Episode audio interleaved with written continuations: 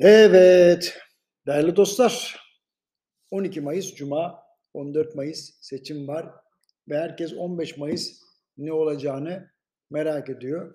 Ben ne olacağını size söyleyeyim. Bir kere aklınıza gelen sorulardan e, kısa ve net cevaplar ürettim. Borsa ne olacak?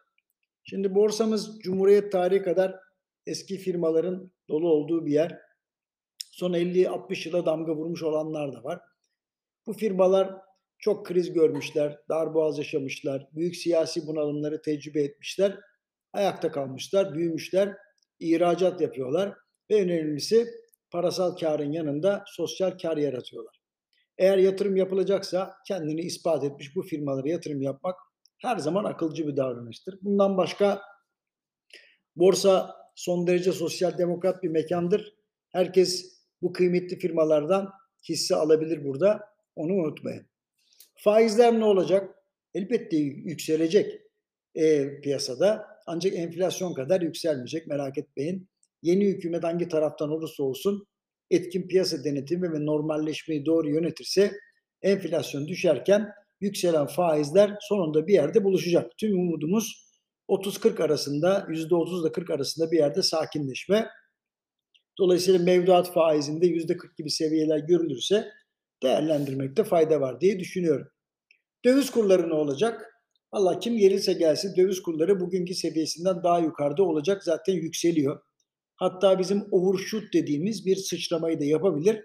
Sonra da geri gelecek. Ancak bu gerileme doların bugünkü seviyelerinden daha yukarıda olacak. Onu da söyleyeyim. Yani gerileyip duracak ama ee, sabitleneceği yer maalesef bugünkünden yüksek bir yerde.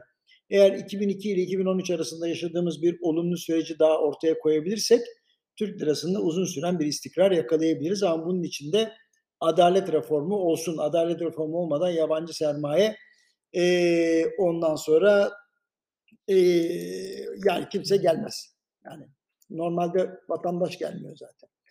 Şimdi şunu da söyleyeyim. Enflasyonu herkes merak ediyor. Demin de anlattım. Maalesef fiyatların gerilemesi mümkün olmayacak yani e, ama en azından artış hızı duracak e, eğer doğru işleri yaparsak hane halkının hayat pahalılığı karşısında ezilmesini ancak bu şekilde önleyebiliriz. Tek haneli enflasyona iki bin yirmi beş itibariyle geçmemiz belki mümkün ama küresel piyasalarında yardımcı olması gerekiyor. E, bu yıl en az yüzde elli enflasyon, gelecek yıl ise yüzde otuz civarında enflasyonla devam edersek fiyat artışlarını dizginlemeyi başarıp yeni dengeye kavuşabiliriz. Son soru, aynı modelde ısrar edilirse ne olur? Hiç iyi olmaz. Kaçınılmaz olarak kurlar sonunda hiç arzu etmediğimiz çok daha yüksek seviyeleri test eder. Sonra tekrar düşer ama servet el değiştirir. Firmaların çoğu tarihe karışır. Hiper enflasyona girebiliriz. Elbette bu durumda faizler ne kadar yükselirse yükselsin anlamsız hale gelir. Vatandaş ve kurumlar paralarını sistem dışına çıkarmak isteyecekleri için bankacılık ve finans piyasasına çok sayıda yasaklama, yasaklamalar gelir. Tüm bunlar gıda ve temel ihtiyaç maddelerinde tedarik sorunları yaratır. Sosyal bir bunalım kaçınılmaz olur. Özetle bu modelde ısrar edilmemesi en doğru davranış. Değerli dostlar, seçimlerin ülkemize hayırlar getirmesini diliyor. Sandık sonuçlarının yarışa katılanlar tarafından saygıyla karşılanmasını temenni ediyorum. Hoşça kalın.